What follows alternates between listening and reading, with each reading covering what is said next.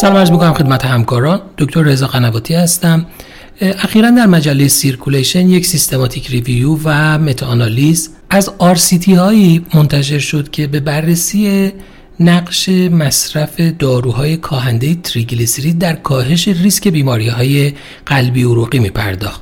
در مجموع در این مطالعه بیش از 374 هزار بیمار مورد ارزیابی قرار گرفتند 24 آرسیتی مطالعاتی بودند که داروهای نانستاتین رو بررسی می‌کردن که نزدیک به 197 هزار بیمار در این گروه قرار داشتن و 25 آرسیتی هم مصرف استاتین رو بررسی می‌کردن که نزدیک به 177 هزار بیمار در این گروه ها بودن.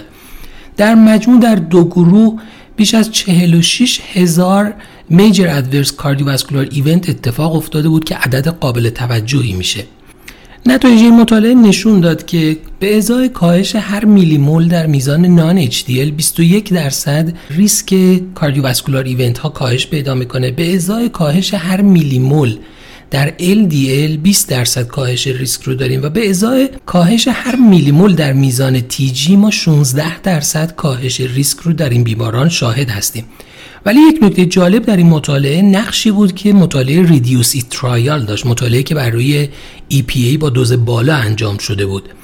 بعد از خارج کردن نتایج مطالعه ریدیوس اید مشاهده شد که کاهش در میزان LDL به ازای یک میلیمول منجر به کاهش 21 درصدی در ریسک میشه ولی کاهش در میزان تریگلیسیرید منجر به کاهش معنیدار در میزان بروز کاردیوواسکولار ایونت نمی‌شد.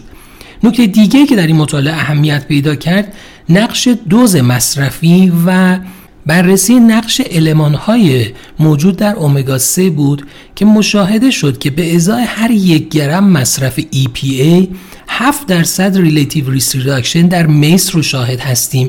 ولی در مورد DHA افزایش دوز مصرفی اون تاثیر معنیداری بر روی major adverse cardiovascular event نداشت.